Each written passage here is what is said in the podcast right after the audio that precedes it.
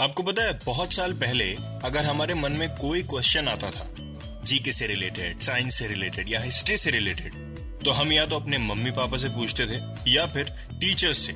लेकिन अगर उन्हें भी जवाब नहीं पता होता था तो फिर वो और किसी एक्सपर्ट से पूछ के हमको बताते थे। In short it was a long process जिसमें एक से दो दिन लग जाते थे।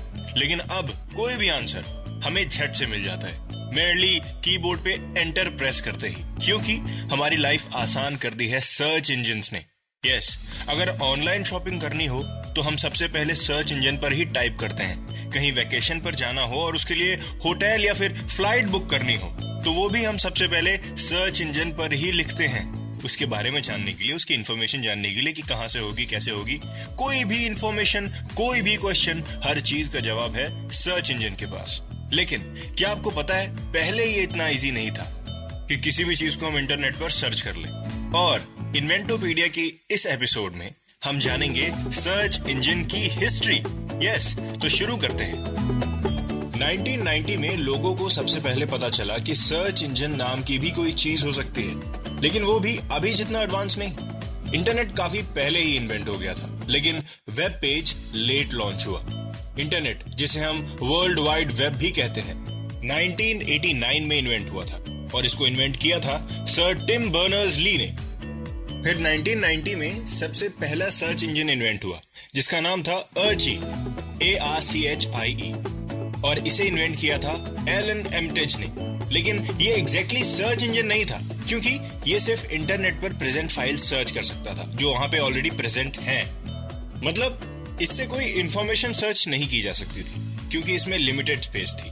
फिर 1991 में वर्ल्ड वाइड वेब के इन्वेंटर टिम बर्नर्स ली ने एक वर्चुअल लाइब्रेरी क्रिएट कर दी, जिसके हेल्प से एक यूज़र अलग अलग वेबसाइट्स के यूआरएल्स सर्च कर सकता था।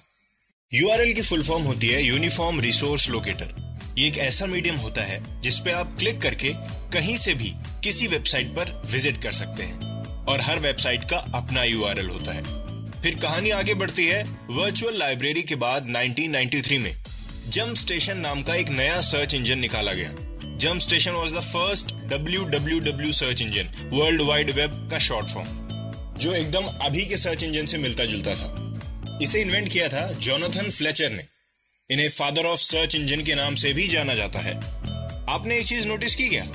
हमारे इंटरनेट में डेवलपमेंट कितनी तेज़ी से हुई है? फिर कहानी आगे बढ़ती है 1994 में। डेविड फाइलो और जेरी एंग ने मिलकर एक सर्च इंजन क्रिएट किया। नया सर्च इंजन जिसका नाम रखा याहू यस उसके मैसेजेस भी ऐसे ही आते थे।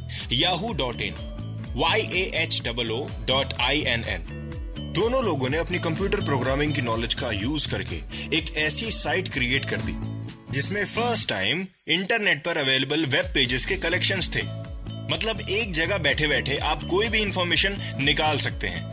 इसमें एक्स्ट्रा साइट्स को ऐड भी किया जा सकता था। फाइल्स शेयर भी की जा सकती थी और चीज़ों को डाउनलोड भी किया जा सकता था।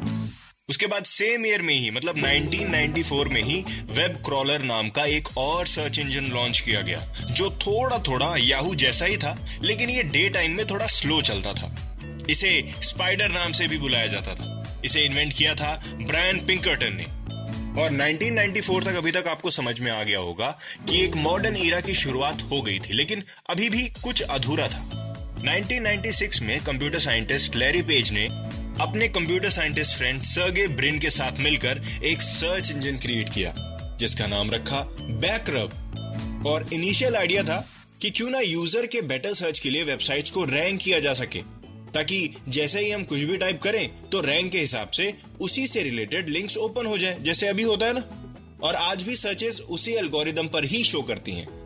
फिर 1997 में लैरी पेज ने सोचा कि ये नाम उतना ज़्यादा पावरफुल नहीं है we need to change it और लग गए नाम ढूँढने में। फिर एक दिन स्टैनफोर्ड यूनिवर्सिटी के एक ग्रेजुएट स्टूडेंट शान एंडरसन ने एक नाम सजेस्ट किया। गूगल प्लेक्स और फिर इस नाम पर ब्रेन सेशन चालू किया गया। और उसमें लैरी पेज ने उसे शॉर्ट करके उसे गूगोल कर दिया। गूगोल जिसका मतलब होता है one digit followed by hundred zeros और गूगोल नाम डिसाइड हो गया। भैया गूगोल नाम होगा। जी डबल ओ जी ओ एल फिर शान ने सोचा कि भाई एक बार चेक कर लिया जाए। कहीं इस नाम से और कोई डोमेन तो नहीं है, जो ऑलरेडी एग्जिस्ट करता है। और सर्च में शान ने गूगल डॉट कॉम की जगह गलती से ध्यान से सुनिएगा गूगल डॉट कॉम की जगह गलती से गूगल डॉट कॉम कर दिया। और लैरी पेज को उनकी ये गलती पसंद आई। मतलब ये नाम पसंद आ गया। बस फिर क्या था? लैरी पेज ने सितंबर 15, 1997 को google.com नाम का एक डोमेन अपने और सर्गे ब्रिन के नाम करवा लिया। और 1998 में गूगल को ऑफिशियली लॉन्च कर दिया। तब से लेके आज तक google.com सर्च इंजन का सिनोनिम बन गया है। कोई भी क्वेश्चन होता है, हम कहते हैं गूगल कर लो यार। 1998 से आज तक ढेर सारी एडवांसमेंट्स हुई हैं गूगल में, जिनकी वजह से ट्वेंटी सेंचुरी और भी इजी हो गई है और डेवलपमेंट और भी तेज हो गया है। पहले की ब्लैक बोर्ड एजुकेशन बदल कर ऑनलाइन हो गई है और किसी भी आंसर को जानने के तीन चार स्टेप्स कम हो गए हैं और वो एक क्लिक में बदल गए हैं। इसी के साथ खत्म होता है इन्वेंटोपीडिया का ये वाला एपिसोड।